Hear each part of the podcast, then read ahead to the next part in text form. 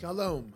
Thank you for listening to this podcast of the Jayberg Wilk Learning Series for 2018 2019. I am Shmuly Yanklowitz, President and Dean of Valley Beit Midrash. Here at VBM, we strive to bring you only the highest quality of Jewish learning, bringing pluralistic and innovative Jewish programming to the Jewish community that craves substance and insight is our passion. But we cannot do it alone. To support our endeavors, please consider donating a tax deductible contribution to our organization. By doing so, you will be supporting meaningful Jewish educational content, funding the next generation of leaders, as well as furthering Jewish And so it's really wonderful to be here, um, and it's particularly wonderful to be here at Please the Valley Beit Midrash. I was on the website yesterday, and, and, and I saw that you just sort of Thank you so described yourselves as a community committed to teaching, modeling, and inspiring. In that kind of space today. We need those kinds of spaces in the Jewish community of 2019. We need those kind of spaces in the America of 2019. So really, thank you for um, for uh, for having me here today. Um, so our topic for this afternoon is Can Jews Be Citizens? Jewish Politics from the Enlightenment today to today. Um, and when I first thought of giving this talk, it was a few years ago, um, and my focus was really on the second part of the title, the bit about Jewish politics from Enlightenment today. I thought that this could be a conversation about competing visions of Jewish politics, going back to something called the Jewish Enlightenment, the Haskalah. This is a movement of Jewish cultural renewal in the 18th and 19th centuries, kind of in Central and Eastern Europe. And that, that first title, uh, that, uh, the Can Jews Be Citizens, that was meant as just a clever hook, right? A provocative question designed to intrigue and entice. Um, I never thought I would be giving this talk. I never thought we would be having this conversation in a world where, um, just about a year and a half ago, a crowd had marched through one of our most venerable public universities chanting, Jews will not replace us, right? I'm talking here, of course, about what happened in um, 2017 in Charlottesville, uh, Virginia, um, at the University of Virginia, where um, a crowd marched through the university declaring quite publicly that Jews, in fact, cannot be citizens, right? That Jews don't belong in the American body politic. And so, what I thought we could do this afternoon is actually begin with the aftermath of that event, and in particular, with the aftermath within the Jewish community of uh, President Trump's remarks after that event about sort of there being fine people on both sides of what happened in Charlottesville. So, as some of you know, uh, in the wake of th- that event and in the wake of the president's remarks, the leaders of three Jewish denominations, the Reconstructionist, Reform, and Conservative movements, announced that they were withdrawing from an annual presidential conference call. This is a conference call that had often happened, uh, and those three movements decided that in the wake of those comments, it was no longer appropriate to be a part of that conference call. As some of you will remember, this was a, uh, a, controversial move within the Jewish community. There were segments of the Jewish community that praised this decision to withdraw from that conference call as an act of profound moral courage. There were parts of the Jewish community that lamented this as a kind of failed opportunity for political engagement. Um, I'm not particularly interested in adjudicating those disputes. I'm not interested in thinking together about whether it was right or wrong to withdraw from that call.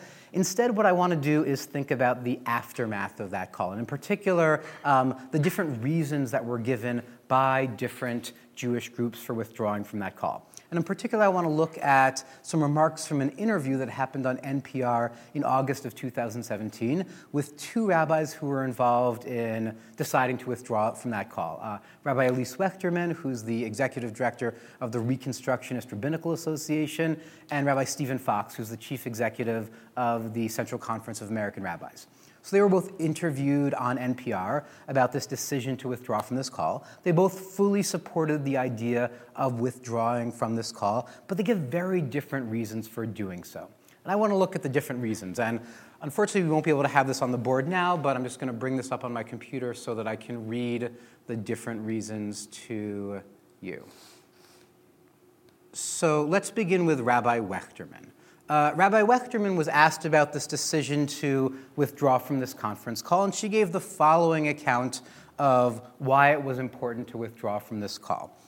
She said that we very much see this as an opportunity to have a sense that the Jewish community of the United States is part and parcel of this country, that the elected leadership of our country cares about us as you would about any American.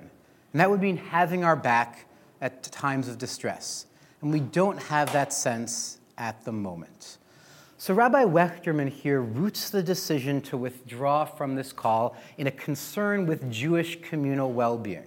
What's so disturbing about the events in Charlottesville Rabbi Wechterman says. And what's so disturbing about the remarks afterwards is that it sends the message that uh, the elected leadership of our country doesn't care about Jews as they would about any American, and they don't have our back at this time of distress. Right? What's so troubling about these events, Rabbi Wechterman says, is they suggest a lack of concern with Jewish communal well-being, a lack of concern with Jewish communal survival, and what's necessary, therefore, is political action designed to send the message that Jewish communal well-being matters.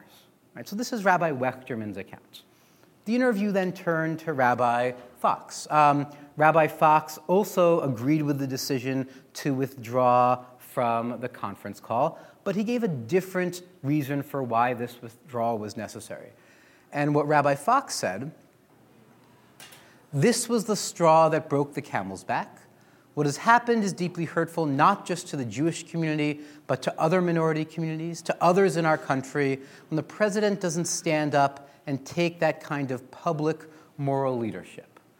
So, Rabbi Fox is also concerned about Jewish communal well being, but he roots this decision to withdraw from a conference call not just in a concern with Jewish communal well being, but with a broad, in a broader concern about American society. What's so troubling about these events, Rabbi Fox says, is that they're deeply hurtful not just to the Jewish community, but to other minority communities, to others in our country.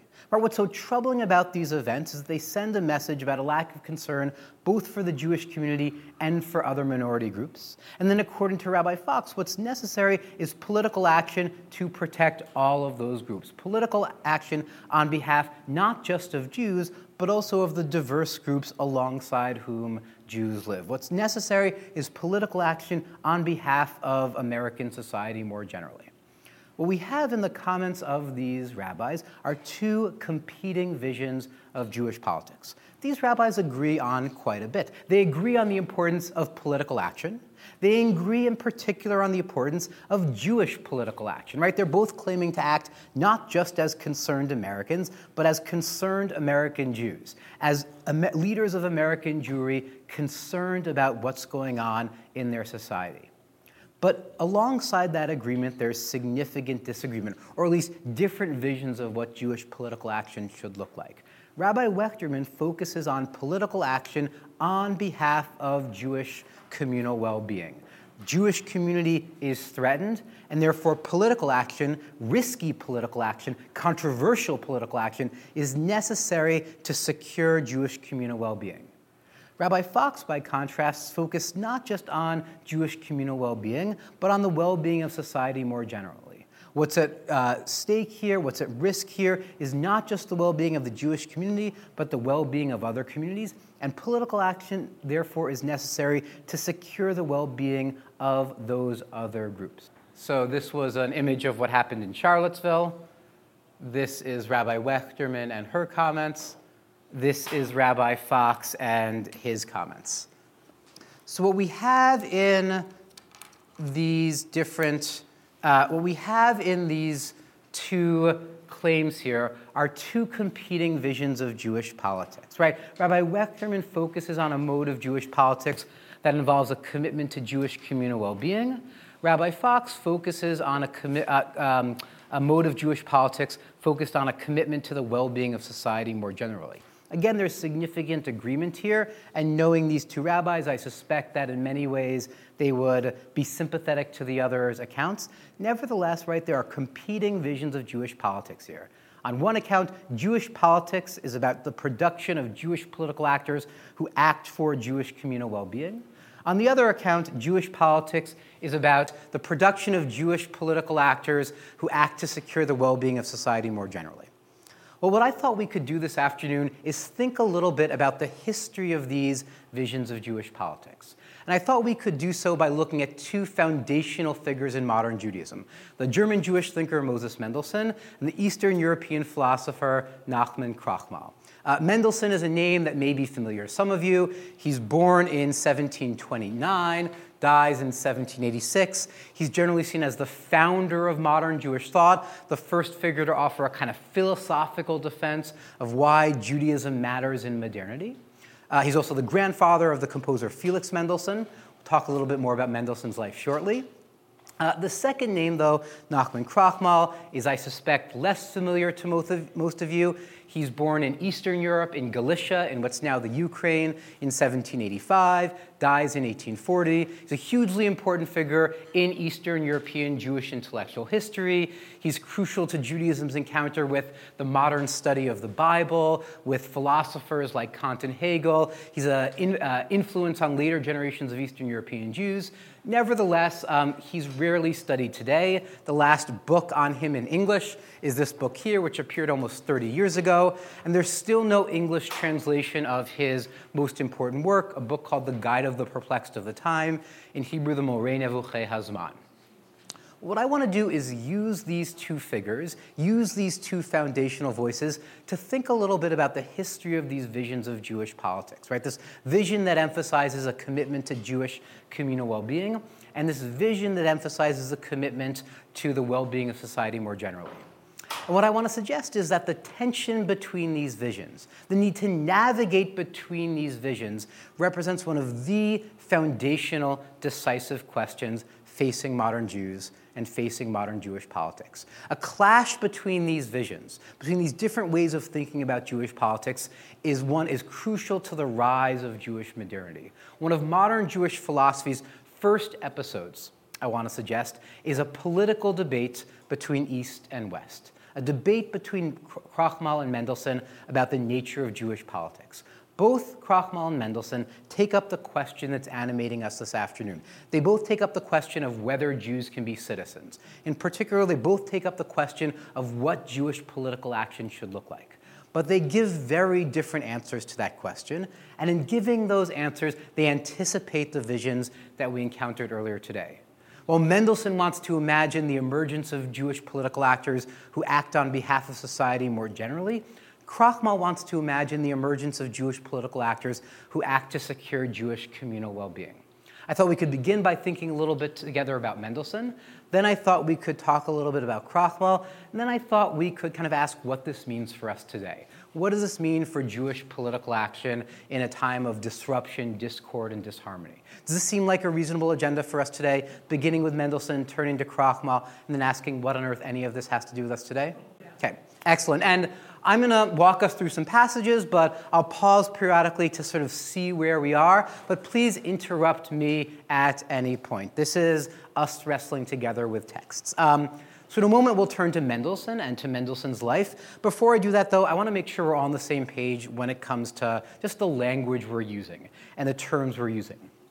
So, as I suspect that some of you know, Jewish life has often been seen as involving a legal system known as halakha or Jewish law. Right? This is a legal system traditionally seen as, in some sense, coming from God that's traditionally seen as governing diverse areas of action, right? From diet to business life to prayer to dress, right? Think of kashrut, right? Laws governing traditional Jewish dietary practices. Think of laws governing the recitation of certain prayers. Think of laws governing the enactment of certain values in the business sphere. Now, of course, this legal system, halakha, is a deeply contested one. I suspect that different people in this room have very different relationships to halakha. What's important for us in this conversation today is that both of the thinkers we're going to be encountering, both Mendelssohn and Krochmal, understand halakha, understand Jewish law in the manner I've just outlined, as a system that in some sense comes from God and that governs diverse areas of action. So, can I have a volunteer to read the first passage on the handout? This is from one of Mendelssohn's Hebrew writings. Don't worry about what the text is now. It'll just be a useful way for us to be on the same page what we mean by halakha. Can I just have a volunteer to read that first passage for us? Okay. The eternal, blessed be He, gave us the Torah and commandments to awaken us always by means of particular practices and actions, the cornerstones and foundations of the true faith he commanded us to perform signs and symbolic reminders regarding those foundations by means of our flesh, our homes, and everything visible and perceptible to us, so that these exalted matters might never depart from our eyes. These are the commandment of circumcision, and the commandment to affix a mezuzah to the openings of our homes and courtyards. Moreover, he commanded us to place a sign of tefillin on our head and left arm, along with the commandment to place tzitzit on our garments, so that we would remember him every time we look upon him. So Mendelssohn thinks that Jewish law comes from God. It comes from, he says, the eternal blessed be He.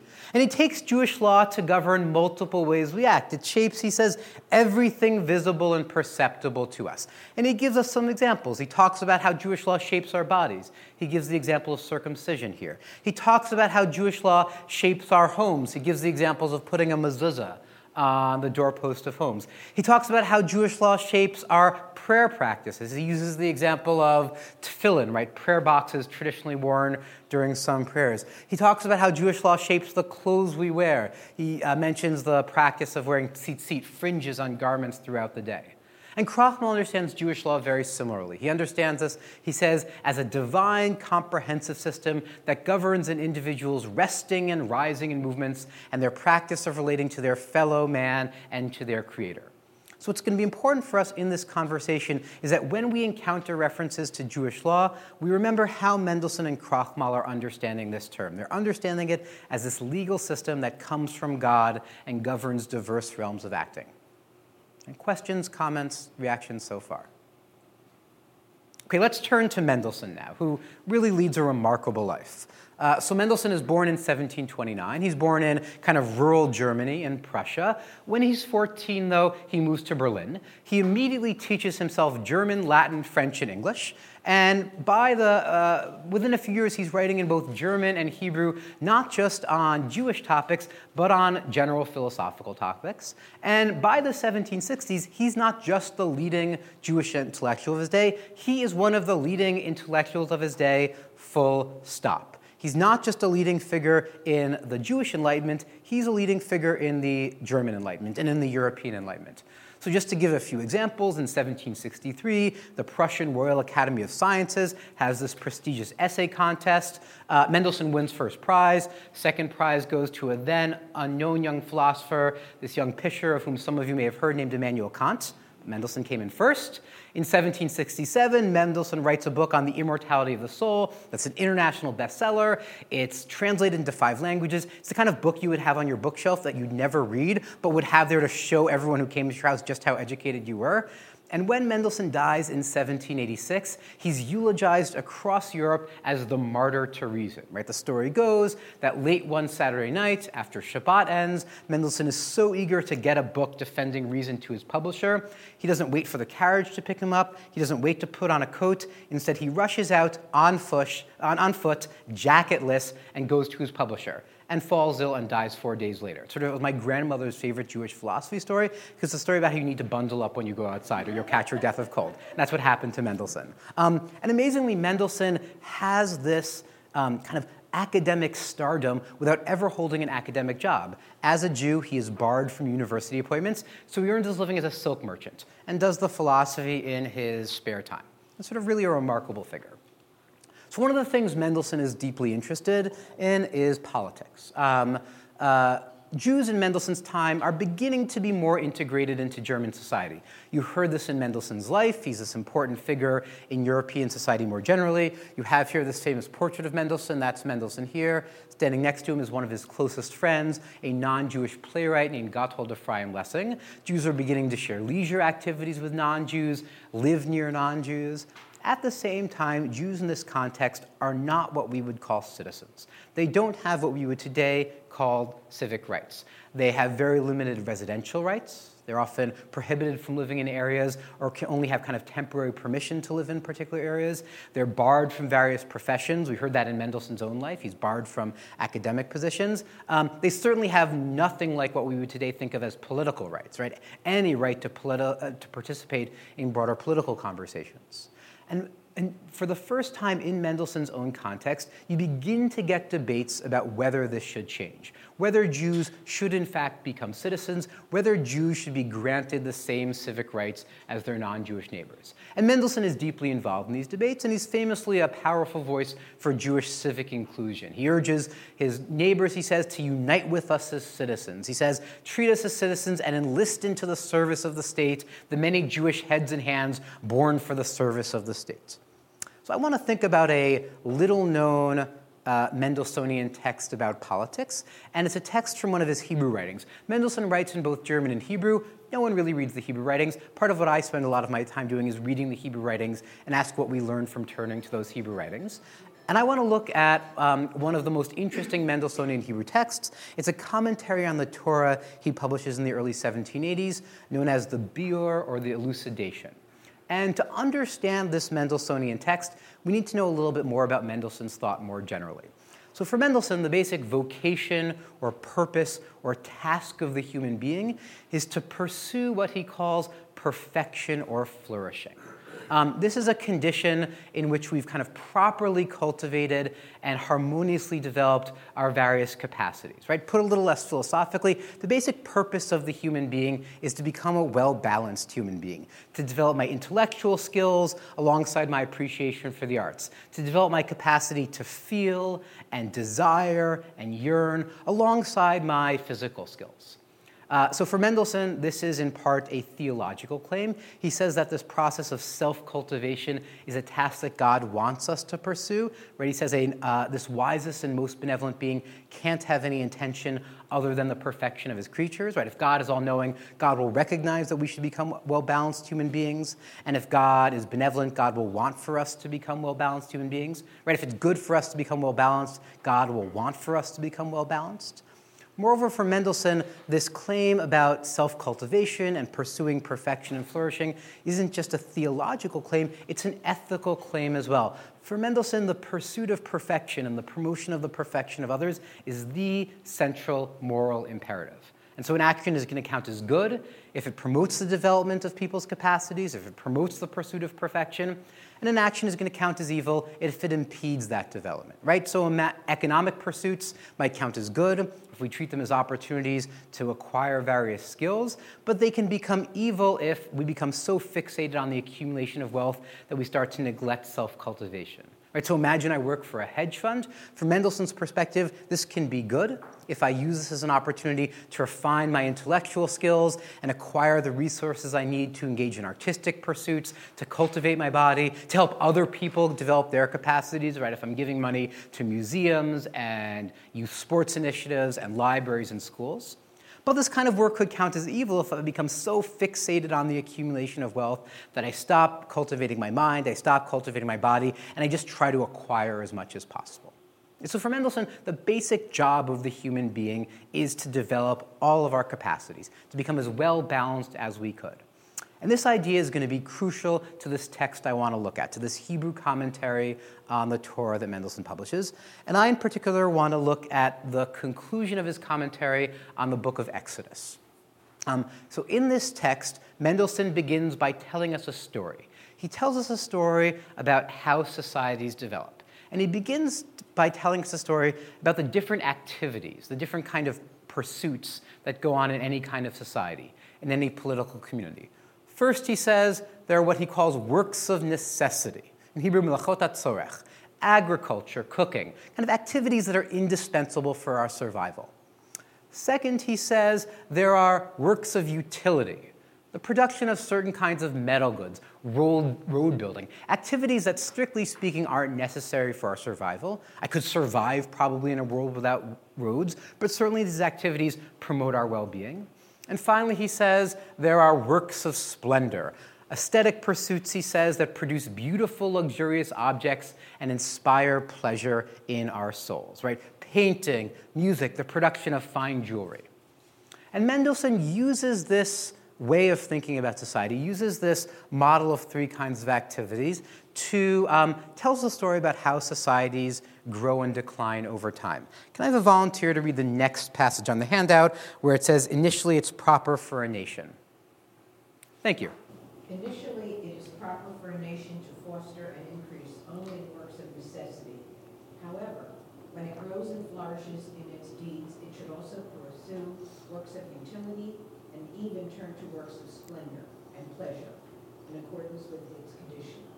While the excess is dangerous and harmful in all of these stages, the excess and breaking through beyond the limit in works of splendor and pleasure rapidly destroy and ruin the political felicity, and many are the fallen whom it has caused to perish. For this gives rise to love of pleasures, leaving the body with a forceful desire to acquire, as well as the coveting, of wealth and luxurious, pleasurable objects. Moreover, this gives birth to a man's jealousy of his fellow and division among the hearts of those who are close, stirring up war among those who inhabit the land, as well as strife and contention between a man and his neighbor who is close to him. Order will there be disrupted, and the people will be transformed, disorderly, and corrupt. So there's a lot going on here, but we're going to figure out what he's up to here.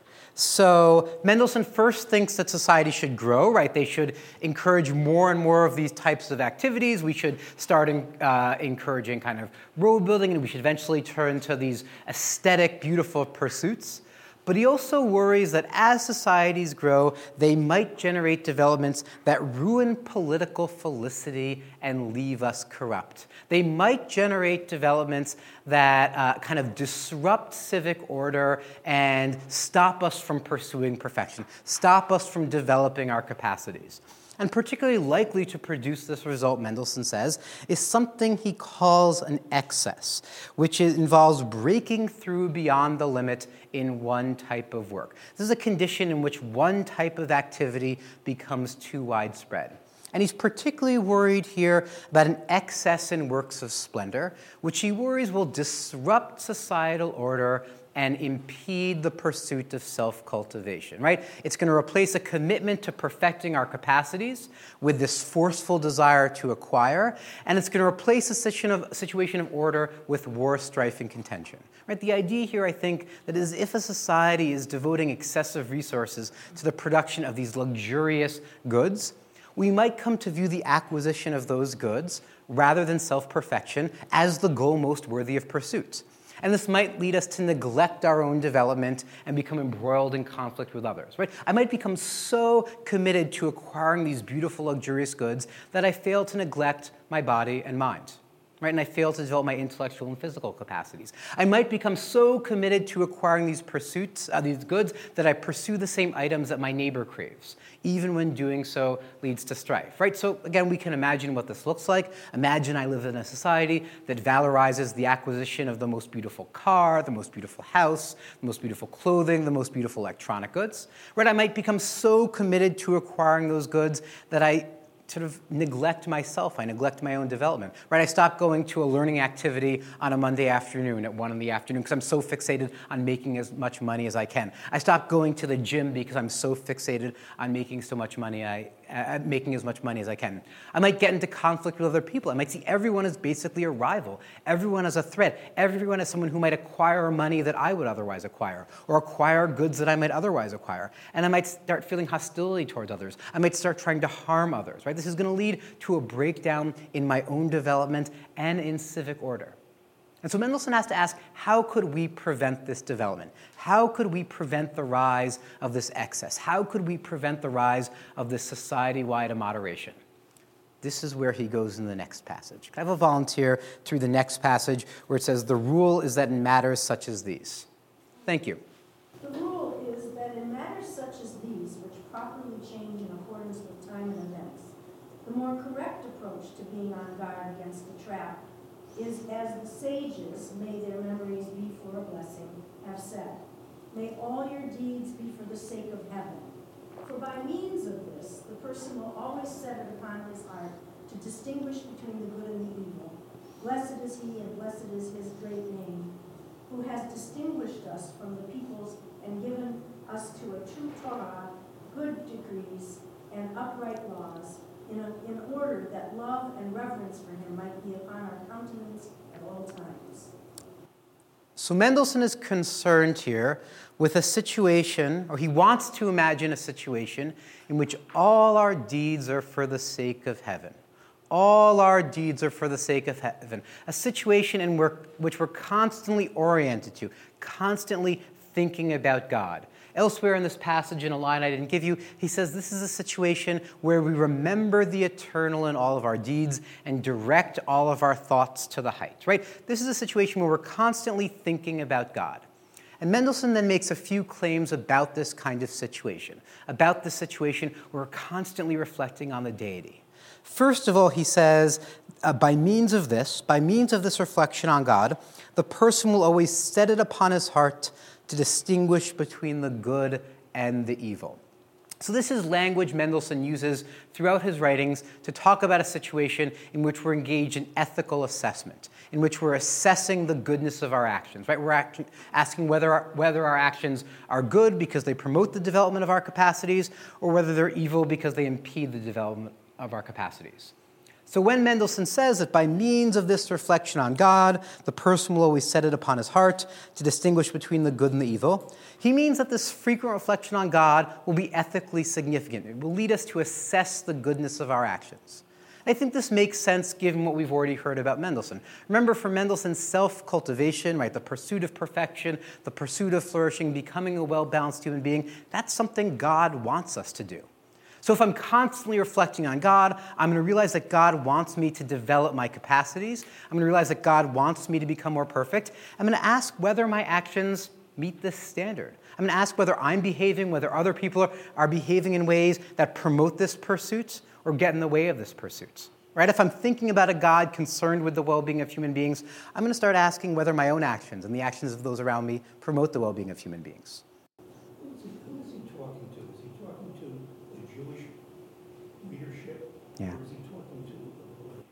So in this text, he's writing it in Hebrew, and he's very much writing to a Jewish readership. The language he uses, the, in, in the sense, literally the Hebrew he uses, is a Hebrew that would only be accessible to someone with some background in, let's say, medieval philosophical and interpretive Hebrew.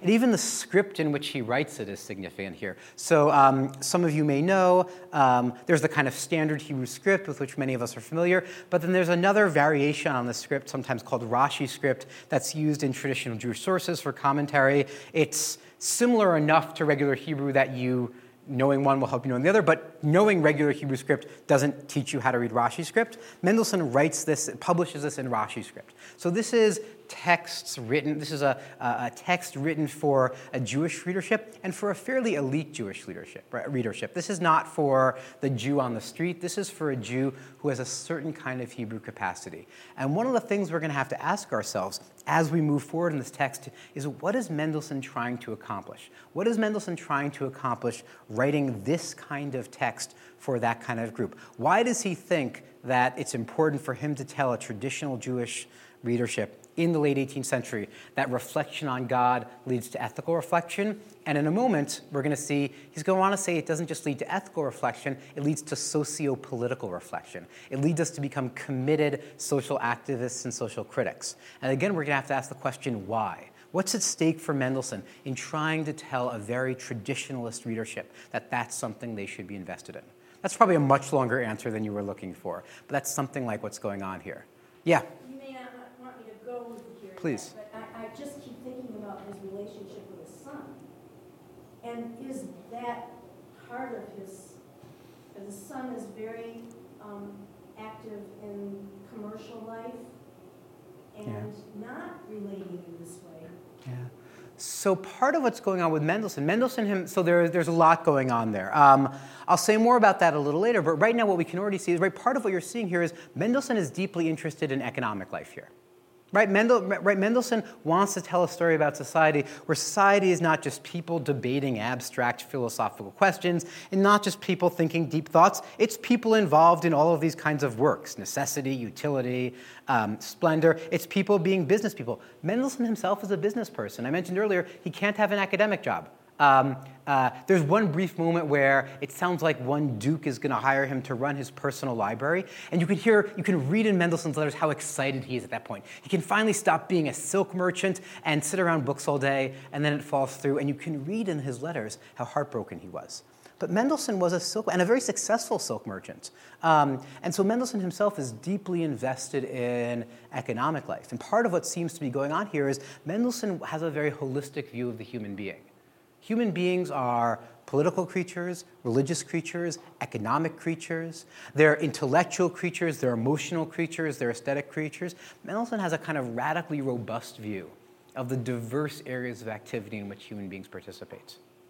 And this may go back to part of what we're, this question of, of, of, audience, right? One thing we might think Mendelssohn is doing here is Mendelssohn is trying to get a certain kind of readership to be invested in a certain way of living their lives, in a certain way of being invested in political life, aesthetic life. We're going to see that as the text moves on. Hi, this is Shmuly Yanklowitz. I hope you've been enjoying and learning something new from this podcast. If you have a moment, please consider making a contribution at www.valleybeitmidrash.org. Thank you so much, and now back to the learning. So, so far we have Mendelssohn saying that reflection on God is ethically significant. But Mendelssohn goes further, though. He doesn't say that this reflection on God is just ethically significant. He says that it's a way of being on guard against the trap in matters such as these. So, the kind of trap, the kind of danger, the kind of peril Mendelssohn has been talking about is this excess, this condition in which one type of activity becomes too widespread, this kind of development where society's works are imbalanced with one another, and this disrupts civic order and stops us from pursuing perfection. So when Mendelssohn says that reflection on God is a way of being on guard against that trap, he's saying that reflection on God is a way of addressing this problem of an excess. Uh, reflection on God is socio-politically uh, relevant. It's going it's to somehow address the emergence of this society-wide moderation that threatens civic harmony and impedes the development of our faculties. Again, I think we can understand what Mendelssohn means here right? If reflection on God is going to lead me to become concerned with the goodness of actions, right? If reflecting on God is going to lead me to ask whether actions promote the pursuit of perfection and promote the pursuit of flourishing and promote the, uh, promote the development of our capacities, then reflection on God is going to make me attentive to any obstacles to those goals. It's going to make me attentive to any obstacles to the development of our faculties. And presumably, it's going to make me then attentive to the particular obstacle we've just been discussing this corrupting and destabilizing excess. Right? If I'm frequently reflecting on a God who wants actions to promote the well being of human beings, I'm going to be motivated to ask whether the activities I see in my society really do promote the well being of human beings. I'm going to be on the lookout for this kind of corrupting and destabilizing excess. I'm going to assess the prevalence of various works. I'm going to kind of determine whether any one kind of activity has become too widespread, and I'm going to take action to address that threat right? So I might recognize in a situation of economic inequality, right? Dire poverty among some people, extravagant luxury among others. I might see there a neglect of basic needs in favor of aesthetic pursuits. And I might try to address this excess in works of splendor. Right? I might recognize in a situation of exclusively economic prosperity, right? A situation where commerce is flourishing, business is flourishing, but the arts are struggling to survive. I might see there a neglect in works of splendor, an excess in works of necessity and works of utility. And I might try to encourage new kind of artistic pursuits so people can develop their artistic and aesthetic capacities. Right? Reflection on God is going to be socio-politically relevant. It's going to lead me to be so concerned with the well-being of human beings. It's going to lead me to be so concerned with the well-being of human beings that God cares about then I'm going to be assessing the activities going on in my society and asking whether those activities actually promote the well being of human beings. So, reflection on God is ethically significant, it's sociopolitically significant. And finally, Mendelssohn says it arises also from adherence to Jewish law. This reflection on God, this socio-politically relevant reflection on God, arises from adherence to Jewish law. The key here is the final lines in this Mendelssohnian passage that you read for us. He says God has given to us a true Torah, good decrees, and upright laws, in order that love and reverence for Him might be upon our countenance at all times. So Mendelssohn is making some claim here about Judaism's decrees and laws, about halakha, about Jewish law. And it might sound like this phrase is a very is a kind of formulaic one that kind of Mendelssohn borrows from somewhere else. It has the feeling of kind of the end of a prayer here. We might think that this isn't really some significant Mendelssohnian claim, it's just a phrase he gets from earlier sources. That would be wrong. That would be wrong. Neither I nor anyone else has found any precedent for these Mendelssohnian lines in any earlier text. The individual phrases come from some earlier text, but this um, combination of phrases is Mendelssohn's own composition. This is a distinctively Mendelssohnian claim about Judaism's decrees and laws. And in particular, it's a claim that Jewish law promotes reflection on God. He says that Jewish law places love and reverence for God upon our countenance. And this is Mendelssohn's language for reflection on God. Again and again throughout his writings, he says, When I talk about love and reverence for God, I'm talking about thinking about God. I'm talking about the feelings we feel when we contemplate the deity. He's borrowing this language from some medieval sources here. So Mendelssohn is saying that adherence to Jewish law promotes reflection on God. And again, I think we can understand what he means here. If Jewish law is understood as a system that comes from God, then acting in accordance with that system might lead me to think about that divine lawgiver. Right? If I'm constantly behaving in ways that I take to be divinely commanded, if I'm eating, dressing, praying, conducting business affairs in ways that I take to be divinely ordained, I might find myself thinking about the God doing that ordaining. Right? So Mendelssohn is saying here that this um, reflection on God that he's just described as socially and politically relevant emerges from, is generated by, is caused by adherence to Jewish law. He's given us this long, elaborate argument to say that reflection on God matters politically, and now he's saying it also comes from following Jewish law. Halakha, Jewish law, Mendelssohn saying, is socio politically re- relevant. Jewish law leads to reflection on God, and that reflection on God is going to matter societally. It's going to lead us to be so concerned with the well being of human beings that we can't help but ask whether our society is promoting that well being. And we're going to take action to promote that well being when society is found to be at fault. We're going to be assessing the prevalence of various activities and taking action to correct any harmful state of affairs. Adherence to Jewish law is going to lead me to be attentive to that perilous economic inequality that I talked about earlier. It's going to lead me to be attentive to a neglect of the arts. Jewish law is going to produce engaged, committed citizens individuals committed to the well being of society. Jewish law is going to produce social critics and social activists, people who are deeply attentive to their society's needs. And it's important to understand just how wide ranging of an argument Mendelssohn is presenting here. He doesn't just say, that Jewish law generates this kind of reflection on God in some con- contexts. He says that it places love and reverence for God upon our countenance at all times in all historical contexts. And that means it's going to generate reflection on God, even in Mendelssohn's context, in a context where Jews and non Jews are becoming increasingly integrated, when Jews and non Jews are living alongside one another. In other words, Jewish law is going to generate reflection on God. It's going to inculcate this commitment to society as a whole, even when Jews are living in an internally diverse, largely non Jewish society. Jewish law is going to produce Jewish political actors committed to the well being of society as a whole. Jewish law is going to lead people to be so attentive to God that they can't help but be attentive to the well being of the human beings about whom God cares, and that's going to lead to politically committed, socially attentive actors. Jewish law inculcates, produces a commitment to the well being of society as a whole. This seems to be Mendelssohn's claim here. In a moment, we'll turn to how this claim is taken up and also implicitly criticized by our second figure, Nachman Krochmal. Let me pause to see if there are any reactions or questions so far. Yes? So I'm um, stuck on this issue of his having written for some kind of elitist group. Mm-hmm.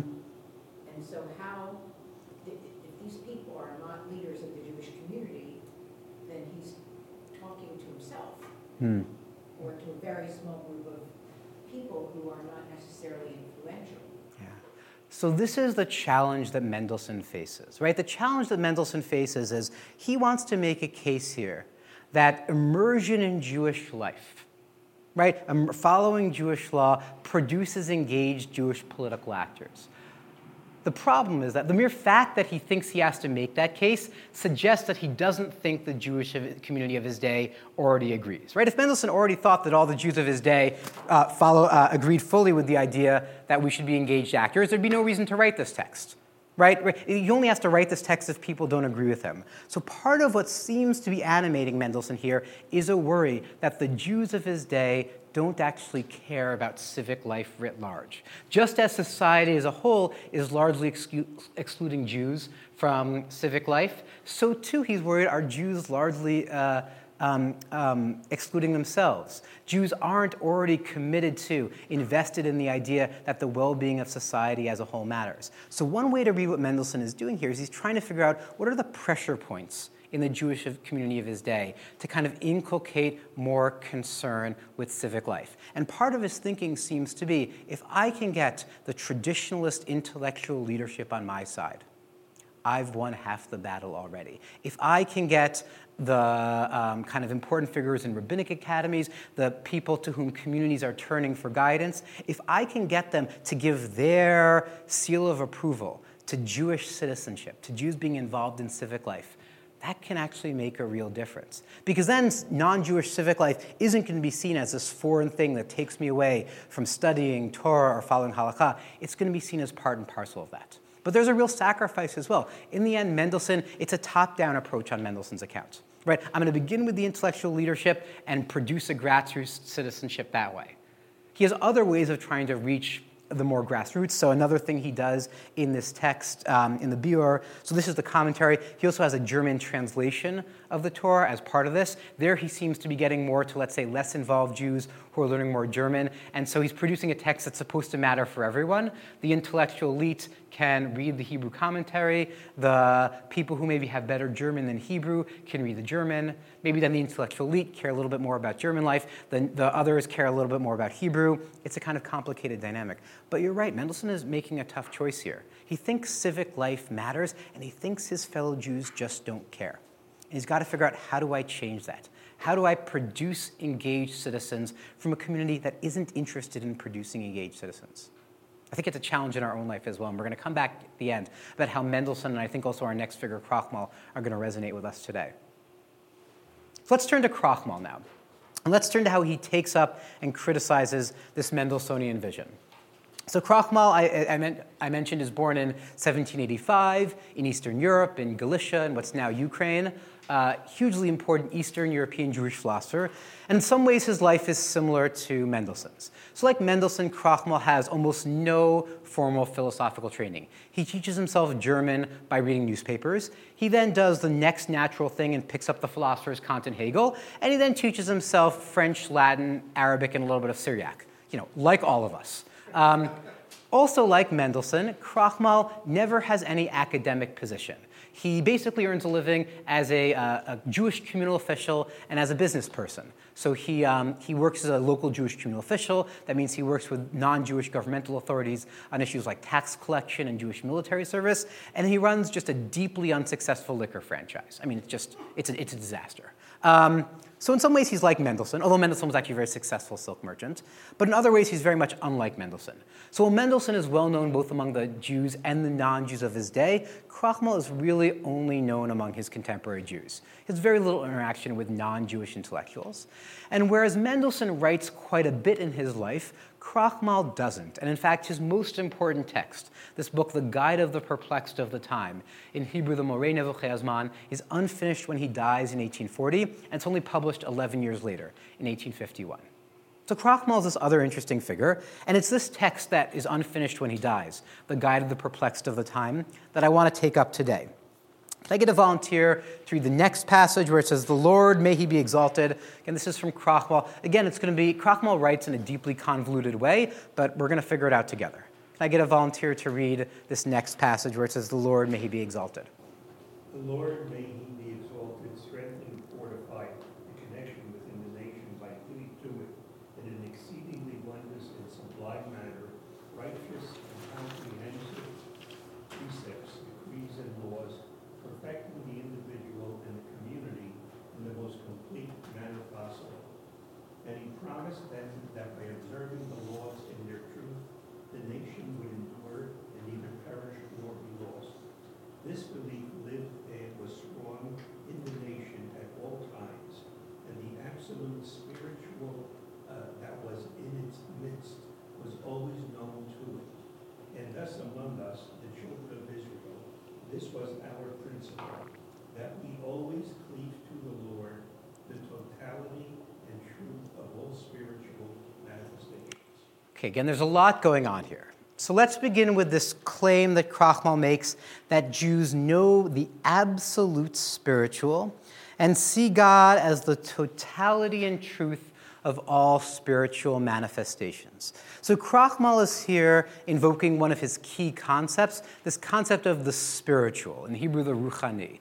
This basically for Krochmal refers to a kind of dimension of existence that involves intellectual activity and is manifest with particular clarity in human culture. Kind of put a little less technically, the spiritual basically refers to intellectual and cultural life. So Krochmal elsewhere talks about how a nation's spiritual inheritances are its linguistic concepts, its laws, its ethical teachings, and its book of sciences. The spiritual is basically a, cult- a nation's cultural life, its cultural inheritance. Everything from art to ethics to science to language to uh, prayer and clothing to poetry. This is the spiritual for Krochmal, basically kind of cultural life. And one of Krochmal's recurring claims is that Jews are distinguished by their view of God as the absolute or universal spiritual, as the totality and truth of all spiritual manifestations. What Jews see as divine, Krochmal says, is the full range of cultural activities. Other nations might worship a god of war or a god of beauty, and thus elevate one area of the spiritual over all others, right? If I worship a god of war, what I'm really saying is war is the most important aspect of cultural life. If I worship a god of beauty, what I'm really saying is art is the most aspect of most important aspect of cultural life.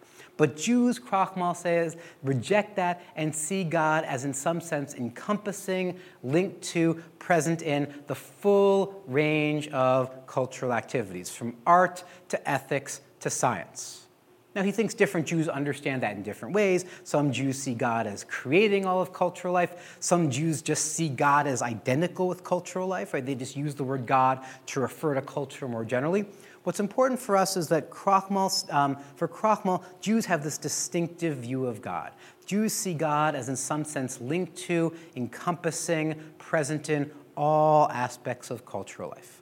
So, this is the first thing Krochmal is invoking here when he talks about God as the absolute spiritual and the totality and truth of all spiritual manifestations. But Krochmal goes further. He doesn't just say that Jews have this distinctive view of God, he links this to Jews' precepts, decrees, and laws. He says that there's some connection between Jews having this distinctive view of God and halakha, the laws of Judaism. And again, I think we can understand what he has in mind here. And think back to this definition of halakha with which we've been operating, right? Halakha, we've said for Mendelssohn and Krochmal, is this legal system that comes from God and governs all aspects of life from diet to business to dress. Well, if that's the case, if halakha is seen as a system that comes from God and if it governs diverse areas of activity, then it's presenting God as linked to, present in, and concerned with all areas of activity. Right? If I'm acting uh, in ways that I link to God, if I'm eating in ways that are linked to God, if I'm dressing in ways that are linked to God, if I'm present in ways that are linked to God, I'm going to see God as concerned with all aspects of cultural life. I'm going to reject the idea that God is just a God of war or just a God of art. And I'm going to say that God is a God of everything. God is as present in the food I eat, as in the art I um, uh, view, as in the poetry I recite, as in the prayers I, uh, prayers I, uh, I utter. And so this seems to be Krochmal's second claim here that this view of God as the absolute spiritual or the universal spiritual arises from adherence to Jewish law. And the final thing Krochmal says in this passage is that halakha doesn't just generate this view of God, it also allows the Jewish nation to survive over time. He says that by observing the laws and their truth, the nation would endure and neither perish nor be lost. Somehow, observing Jewish law is going to allow Jews to survive over time. And to see what he means, we need to read the next passage on the handout. This is the last long passage we're going to read together. Can I get a volunteer to read that next passage where Krochmal says, Behold, according to the way of the natural order? Behold, according to the way of the natural order, there are three periods to pass for every ancient nation. From the time that it becomes a people until the time that it vanishes and is lost. The season of flowering and growth, the season of strength and activity, the season of decay and corruption. This is the case for all nations whose spiritual is particular. However, in the case of our nation, even though we too succumb to the aforementioned orders of nature in relation to the material and to sensuous external matters, nevertheless, the universal spiritual that is in our midst defends us and rescues us from the judgment that falls upon all mortals. If we fell, we rose. So, according to Krochmal, history typically involves these cyclical processes of growth and decline that leads nations to disappear. So, Rome is going to grow, flourish, and then decline. It disappears. Babylonia is going to grow, flourish, and decline, and then it disappears. But something different, Krochmal says, happens with the Jews.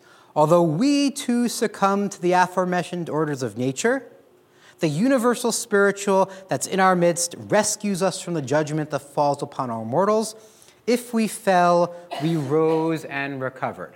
So, Jews are going to also go through these orders of nature. Jews are also going to go through these cyclical processes of growth and decline. But instead of disappearing afterwards, Jews are going to recover because of their relation to the universal spiritual. Jews are going to somehow be able to renew themselves. The Jewish nation is going to be able to renew and rebuild itself after periods of decline because it has this distinctive view of God as the absolute spiritual. So while Rome kind of fades away after decline, the Jewish nation is able to rebuild itself, rebuild flourishing communities after periods of decay.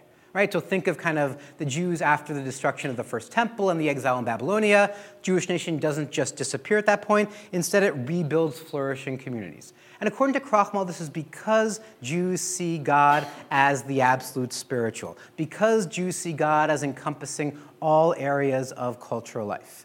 And the idea here seems to be, I think, Krochmal isn't very clear, but the idea here seems to be that if we see God as the totality of cultural life, if we see God as encompassing all areas of cultural activity, we're going to um, uh, kind of ascribe real importance to that cultural life. We're going to see all of our cultural life, all of our spiritual inheritances as, in some sense, divine, as mattering as of ultimate importance. And we're therefore going to be disposed to rebuild and renew that cultural life even after periods of decline. Right? Krochmal says that Jews would recognize the value of the dear treasure that was in their hands from their fathers and therefore seek to establish and fortify their communities and even give up their lives for the sake of their communities in times of need. Right? Jews are going to be so invested in um, the importance of their cultural inheritance. They're going to see it as divine, that they're going to actually try to rebuild it and rebuild their communal life after periods of hardship. Right? Think of a Jewish community that suffers a sustained campaign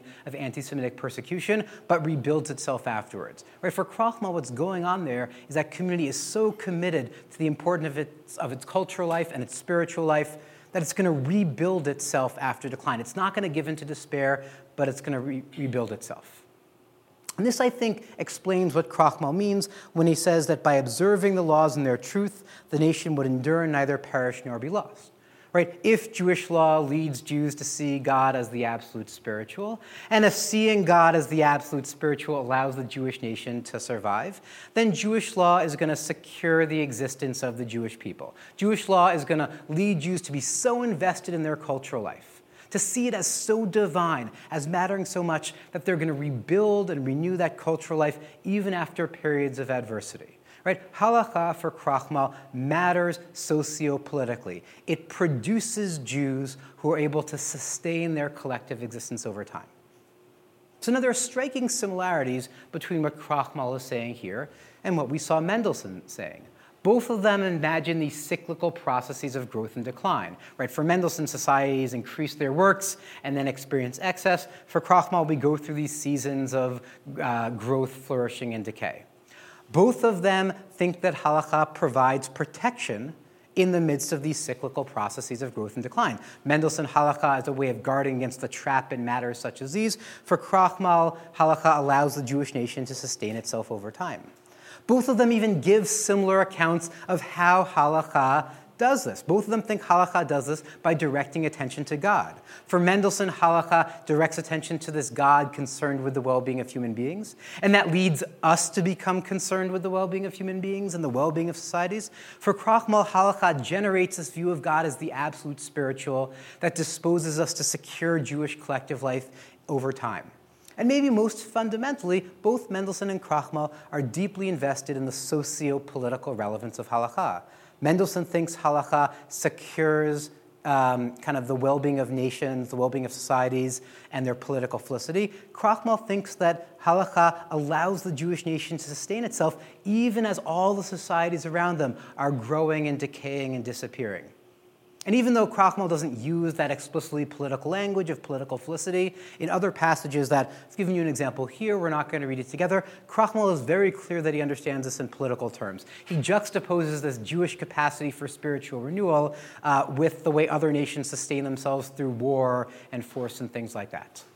So there are these striking similarities between Mendelssohn and Krochmal here, um, and I think these similarities are not accidental. Um, I think there's actually ample evidence that Krochmal is actually reading Mendelssohn here and drawing on Mendelssohn. And the key is that weird scheme Mendelssohn used to divide society's works between works of necessity, works of utility, and works of splendor. As near as I can tell, this is a model that, that Mendelssohn just invents. I Haven't found it in any earlier source at all. As near as I can tell, Mendelssohn comes up with this and it shows up in nearly identical language in Krochmal. Krochmal seems to reproduce this distinctively Mendelssohnian language. I've given you some of the texts here, I'll put it on the screen as well. When Krochmal talks about how societies grow, he talks about how works grow from those of necessity alone to the useful and the splendorous. That's Mendelssohn's language of works of utility and splendor and necessity.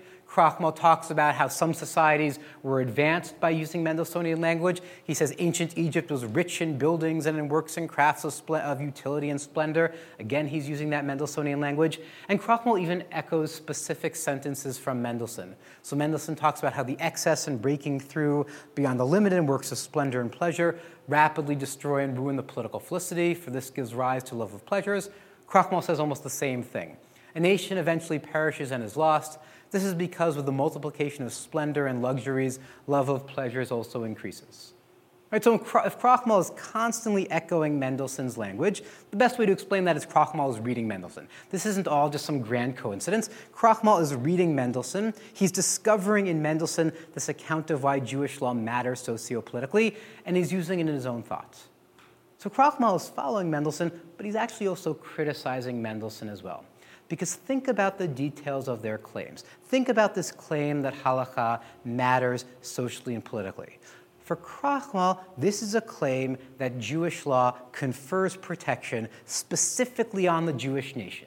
Halakha leads Jews to have this distinctive view of God that leads the Jews to sustain their own nation even as the societies around them fall away and disappear.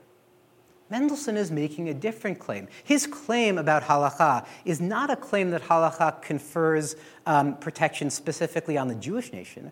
Rather, it's a claim that halacha confers protection on any nation with Jewish inhabitants. It's a claim for Mendelssohn that halacha makes Jews so committed to human well being that they promote the well being of any society they inhabit, including an internally diverse society like Mendelssohn's own. So there's a fundamental disagreement between Mendelssohn and Krochmal here. Whereas Mendelssohn imagines Jews addressing these harmful developments in internally diverse societies, Krochmal imagines Jews protecting Jew, the Jewish nation in particular. Mendelssohn imagines Jews recognizing these widespread threats that pose dangers. Krochmal imagines Jews acting to secure Jewish communal well being against the backdrop of those threats. We have two different visions of Jewish politics here. Right? There seems to be a kind of implicit critique of Mendelssohn here. Krochmal is accepting this Mendelssohnian idea that halakha matters socially and politically, but he's saying Mendelssohn basically got the way in which Jewish law matters completely wrong. Mendelssohn imagines Jewish political actors who act to secure the well being of society. Krochmal imagines the emergence of Jewish political actors who act to secure the Jewish nation. So, where does this leave us today? I want to go back to where we began, which was Charlottesville. So you'll remember when we talked about Charlottesville, and we talked about the decision of some groups to withdraw from an annual presidential conference call, we encountered two competing visions of Jewish politics. One vision said what's crucial is a commitment to Jewish communal well being. The other vision said what's crucial is a commitment to the well being of society more generally. Well, if my analysis is right, if my reading of Mendelssohn and Krochmal is right, um, uh, this isn't a new, th- these visions aren't new. These visions actually go back to the earliest moments in Jewish modernity. A clash between these visions is crucial to the emergence of Jewish modernity. One of modern Jewish philosophy's first episodes, earliest episodes, is a debate between East and West, between Krochmal and Mendelssohn, revolving around exactly these issues. Krochmal imagines Jewish political actors who focus on the well being of the Jewish nation. Mendelssohn imagines Jewish political actors who focus on the well being of society as a whole. Right? The tension between these visions, the need to navigate these um, visions, is one of the foundational, decisive questions facing modern Jews. So, part of what we get out of this is a kind of broader history of, these, of Jewish politics. But I think we get something more, and this is, this is, this is where I want to end today. Um, I don't think it's an accident that Krochmal and Mendelssohn resonate with us today. Part of what animates both Krochmal and Mendelssohn is a kind of anti utopianism, a sense that societies are always at risk, that things can go horribly wrong. Right? Mendelssohn worries that societies face this threat of excess, and he tries to figure out how halakha can help address that threat. Krochmal worries that nations are always growing only to decline, and he tries to figure out how halakha can address that threat. Both Mendelssohn and Krochmal reject the idea that we're always getting better. Both Mendelssohn and Krochmal think that we live in a world, we live in societies that are at risk, that are at peril, and the part of our job is to figure out what we can do, what our religious traditions can do, what our communities can do to address that threat. I think this helps explain why Mendelssohn and Krochmal resonate with us today. Wherever we fall on the political spectrum, I suspect that many of us have had moments where we have this kind of anti utopian sense, where we have the sense that society is at risk, that something has gone wrong, that things aren't working out. And in those moments, we may find ourselves asking the same kinds of questions that Mendelssohn and Krochmal asked. What can we do? What can Judaism do in those kinds of contexts? We may even find ourselves sometimes pushed in either a Mendelssohnian or in a Krochmalian. I'm not sure Krochmalian is a word, but it is now, or in a Krochmalian direction. We might sometimes find ourselves looking outward and saying our job is to promote the well being of society as a whole. We might sometimes find ourselves looking inward and saying we need to protect the communities and institutions that are dear to us. Part of what I think Mendelssohn and Krochmal do then is force us to ask a question, challenge us to ask a question that's as relevant in our day as it was in theirs. What are we supposed to do at times of societal peril? What can Judaism do? What can religious communities do at times where society is at risk, at times of social discord and disharmony? I don't know the answer to that question, but I think part of the virtue of looking back to the past is that it can help us wrestle with those questions in the present. Thank you very much for spending some time working through these texts. Thank you. I think we have a little bit of time. Are there any further questions, comments, reactions? Yeah. The difference in the views of these two figures had anything to do with the societies in which they existed. For instance, uh, Mendelssohn, even though he was in this Prussian sort of society that in some respects were very oppressive to Jews, as you mentioned, was best friends with Lessing, and turned out to be almost best friends with Kant. Yeah. Kant would bring students to him and say, this is the philosopher. Uh, and those were two leading figures of the day. They were kind of the pinnacle of the Enlightenment of the European continent. Uh, this other gentleman, who frankly I'd never heard of Yeah, let me just say that by spending about 45 minutes thinking about him today, you may now count as one of the world's leading experts on Krochmal. he is that neglected. So you're not alone in having never heard of him. uh, existed in a society in which there was none of that. Yeah. You, you related to Jews, period. Uh, the Yeah. wider society had no admiration for you. They just found you despicable Mhm. and so forth. So in, in the one case, we have an individual who at least sees the sun starting to rise at the horizon in, the case of an individual who exists in the dark with his Jews. Yeah, I think, right, so, so the question here, right, is um, to what extent does this difference have to do with their locations? Absolutely. I'll say more about that in a second. I, just because you mentioned Kant, I have to tell a story right now. So, right, Mendelssohn famously beats Kant in this essay contest in the 1760s. At that point, Kant is this young unknown. No one knows who he is. Everyone knows who Mendelssohn is. Eventually, Kant becomes this famous philosopher. And, um, and they strike up a really interesting correspondence. Kant famously never leaves his hometown of Königsberg. Mendelssohn does, though, once go on a trip from Berlin to Königsberg, and he decides he's going to visit Kant. So he shows in, up in Kant's lecture hall.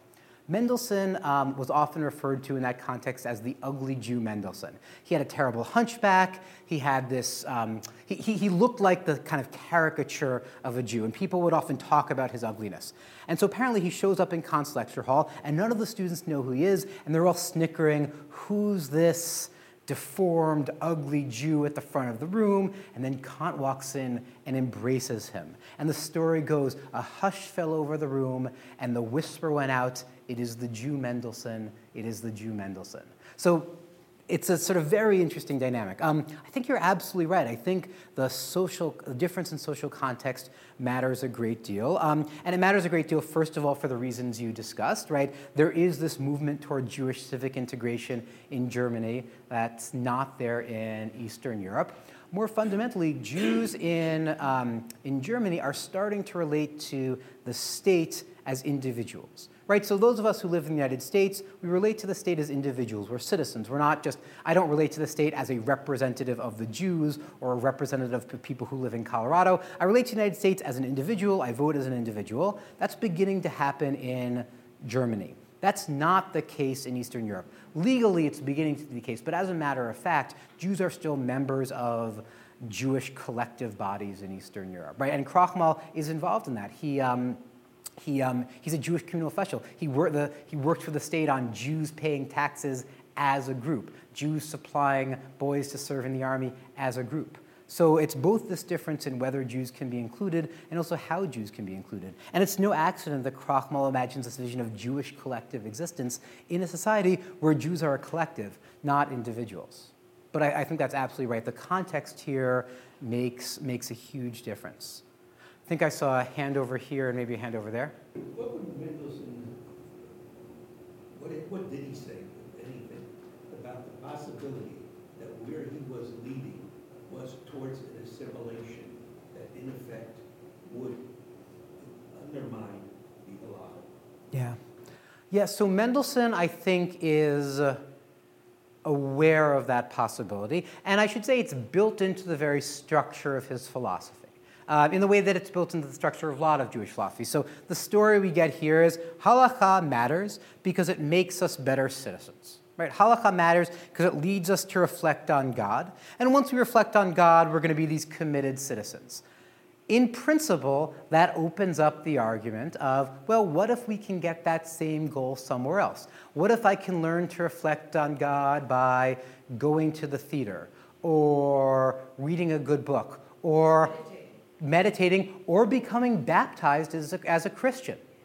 Right, right, right. This is, and, and this is there in other aspects of Mendelssohn's thought as well. So, famously, in another book he writes, he talks about how the whole purpose of halacha is to allow us to engage in reflection on God and constantly refine our beliefs, right? We live in a world where it's really important to change what we believe over time. There are new developments in science, and right, I can't believe the same thing, I'm speaking as Mendelssohn now, I can't believe the same thing I believed in the 12th century because I know different things about science today than they knew about science in the 12th century. And so I damn well better have a better way of thinking today. And the advantage of Jewish law is it leads me to think so much about God that I'm going to be able to engage in this project of conceptual revision.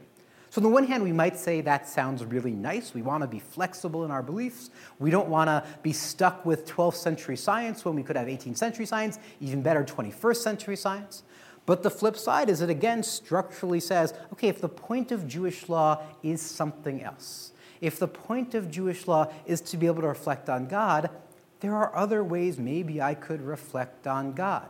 Maybe I could meditate Again, maybe I could be baptized into Christianity. There are lots of things out there that could allow me to reflect on God.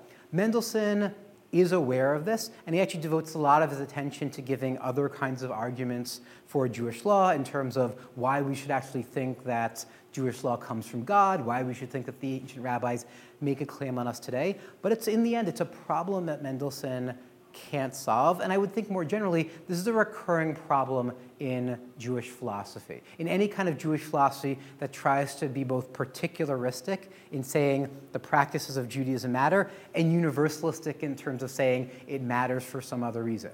Right? On the one hand, many of us, I think, are dissatisfied with the idea that we just do Judaism for no reason other than Judaism. We want some broader reason. The problem is, once you have a broader reason, you in principle open the door to, um, to saying, well, if I can get that, if I can meet that broader need somewhere else, I don't need Judaism. This is one of the reasons why Maimonides was so controversial. Maimonides imagines there being reasons for Jewish law beyond just the following of Jewish law. He imagines it producing a particular kind of society, promoting knowledge of God. And many of his best readers recognized that's really dangerous because we might get those things elsewhere. Um, so I think you're absolutely right. This is a problem that Mendelssohn faces. He's aware of it. He tries to address it, but I don't think it's a problem he can fully get away from. And I think more generally, um, I don't think it's a problem this kind of way of thinking about Judaism can get away from. Earlier today, I had an interview with Rav Shmuly about um, is philosophy dangerous? in a Jewish context. This is one of the reasons philosophy is often seen as dangerous in Jewish context, right? I, I sometimes tell my students, um, when there are all these controversies about Jewish philosophy and history, people burning my Maimonides books. Some people burned these books because they didn't understand them. Some people book, burned these books because they understood them really, really well. And that's something that I think is important for us to think about. Well, thank you so much for all of you for thinking together this afternoon. This was great.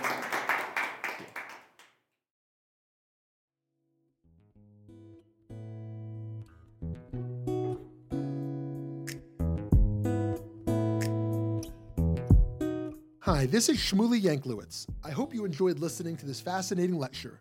At VBM, we strive to bring you only the best in Jewish educational programming. To do this, we host a wide variety of events throughout our learning season, including panels, classes, and lectures, like the one you just listened to.